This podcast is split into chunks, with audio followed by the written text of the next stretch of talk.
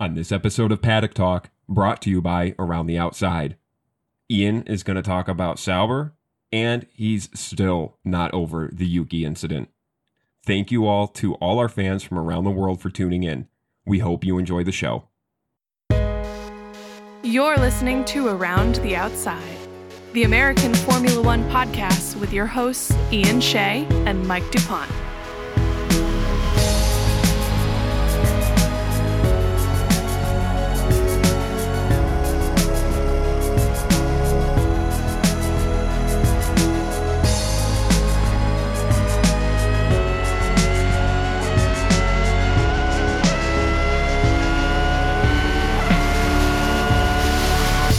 Welcome back to another episode of Paddock Talk. This is Ian Shea.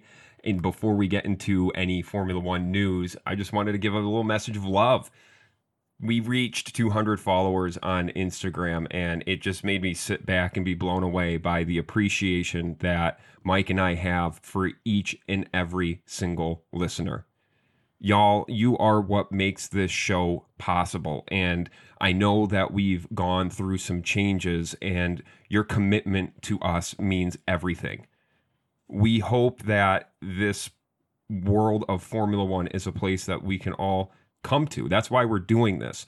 There's so much evil and wickedness going on that i think everybody needs a hideaway a place for comfort and for me personally for a while I'm a Grown Little Man by Kevin Hart, which is an excellent stand up if you haven't seen it, was my place. And the main message that I want to send out to y'all is that it is like I want that same thing that I received from Kevin Hart and give to you. And I think that Formula One has something for everybody to enjoy. And I just want that. And when I say I, I mean we just want that message to be conveyed to you all and your support and commitment. Really, uh, we love you so much and are so grateful every time we click record because we want to bring you everything Formula One and the best possible way ever. So thank you guys. Thank you, thank you, thank you. Now let's uh, get into some Formula One, huh? Big changes are going down at Alfa Romeo Sauber Group with the Introduction, reintroduction of James Key, the ex technical director of McLaren. He will be the technical director for Alfa Romeo Sauber come 1 September 2023. The person who is getting ousted is, and to our French listeners, I apologize because I am going to butcher his name. Uh, it is John Monchaux, M O N C H A U X. I didn't know much about him before coming into this episode. And honestly, I still don't know much about him because the change is needed down at Alfa Romeo. If we look at the points differential from last year to this year over eight races, in 2022, Alfa Romeo had 41 points. This year, they have eight. That is an 80% decrease in performance. And it's clear that a new technical director is needed. It's the theme that we have been seeing this year in Formula One. But is James Key the correct person to be put in place in lieu of Mr. Monchaux? I don't think so. And that's because if we look at the points difference between 2022 and 2022 3 for McLaren, which was 100% under James Key's directive. In 2022, McLaren had 65 points at this point in time. This year, they only have 17. That is a near as makes no difference 74% decrease in performance. I'm partly wondering because Andreas Seidl is the CEO of Sauber Group if this was more of a who you know decision rather than we need a performing decision because you're going to be bringing a guy into Sauber Group that is performing worse than the team that you left.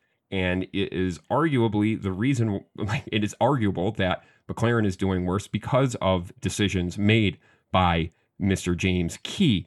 And he's also got something to contend with as well when James comes into his role as technical director for Sauber, it's like what, two months left of Alfa being in the sport? He's going to have a shortage of cash. When Alfa leaves, a car manufacturer's financial backing is going to be gone. And Alfa Romeo was done spending Formula One, done done spending money in Formula One. The group of Stellantis, Carlos Tavares, the group CEO, is quoted saying, We have no desire to put into F1 the enormity of resources that are and will be invested by some of our competitors. End quote. Formula One is clearly a money pit, and it's more of a money pit if the team isn't winning. We talked about it last episode. You don't see teams in the back of the grid, they don't get any TV time. If you don't get any TV time, your sponsors don't get seen as much as those who are performing better. And I think James Key is going to have a lot on his hands because from 2024 to 2026, they're going to be on their own. Sauber is going to be left alone. Audi will be coming in in 2026 to bring in the financial backing of a car manufacturer and put their hat in the ring in Formula One. But VW owns Audi. VW is a publicly traded company, and there's a responsibility to the shareholders that the board has to have. And if Alfa Romeo is saying there's a money pit that we wouldn't want to put anything into anymore, and if James Key doesn't raise the Sauber group into, you know, not an 80% difference in performance year to year to something better, then I think he's going to be ousted. I wouldn't, if I were VW, want to give any form of salary to that individual that's only going to be seemingly waste the hard earned money of the company and of the shareholders. He's got a lot on his plate, James Key, and he knows he's got a lot on, on his plate. He said it, but it's quite obvious what's going on with the grid with Alfa Romeo that they are in trouble. Could it be attributed to the fact that Alfa Romeo does not want to provide as much funds to Sauber because they're leaving? Could be. The main reason why Alfa was in Formula One was for brand recognition. They wanted to get their car company back to where it was. And the CEO of the group, Carlos, is saying that mission was accomplished. James is going to have to perform and he is going to have to do the opposite of what he did with McLaren. I hope it's a good move. I hope that he finds his footing in Sauber Group. He was there from 2010 to 2012, but it's a different sport, it's a different world, and it's a different era of vehicle that he didn't fully grasp.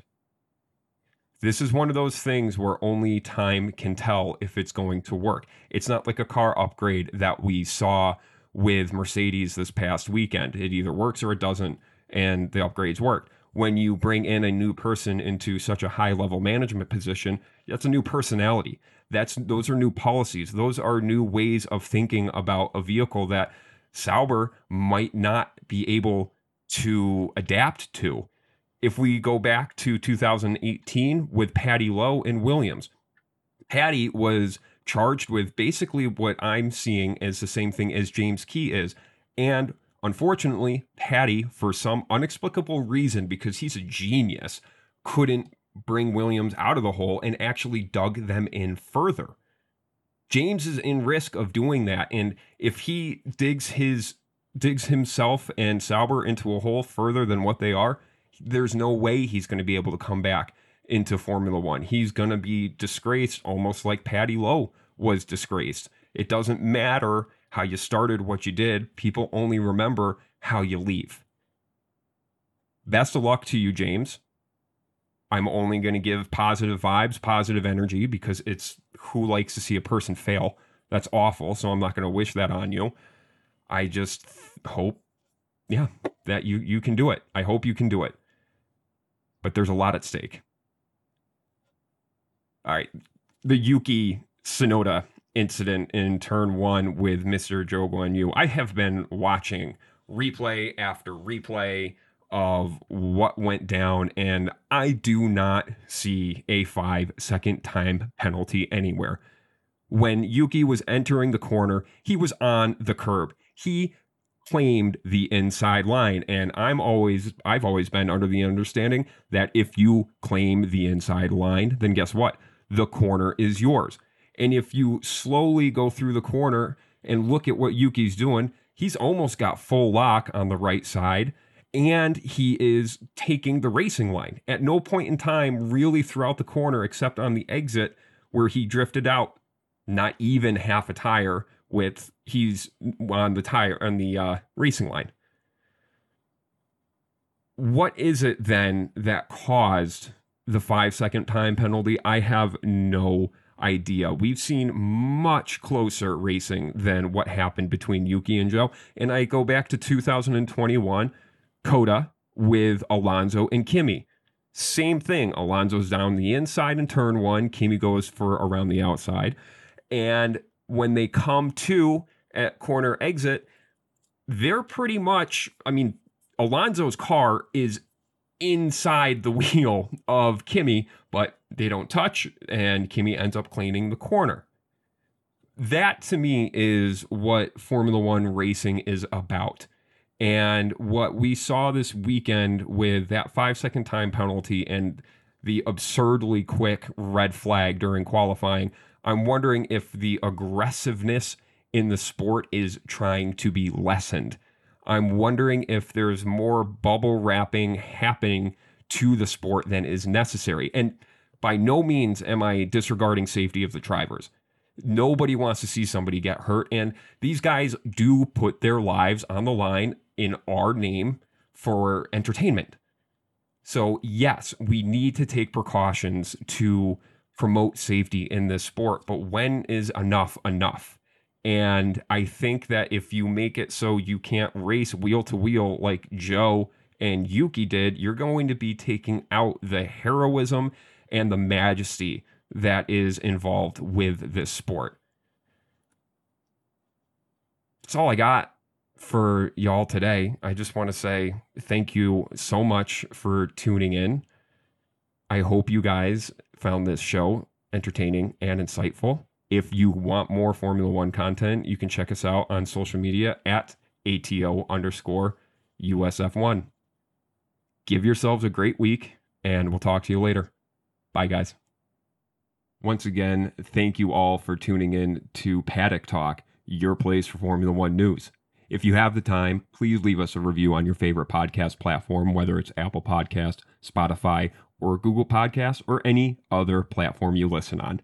You can also DM us on social media. We would love to hear your thoughts on the show and any suggestions you may have for future episodes. We are always looking to improve our show to provide you with the best Formula One content possible.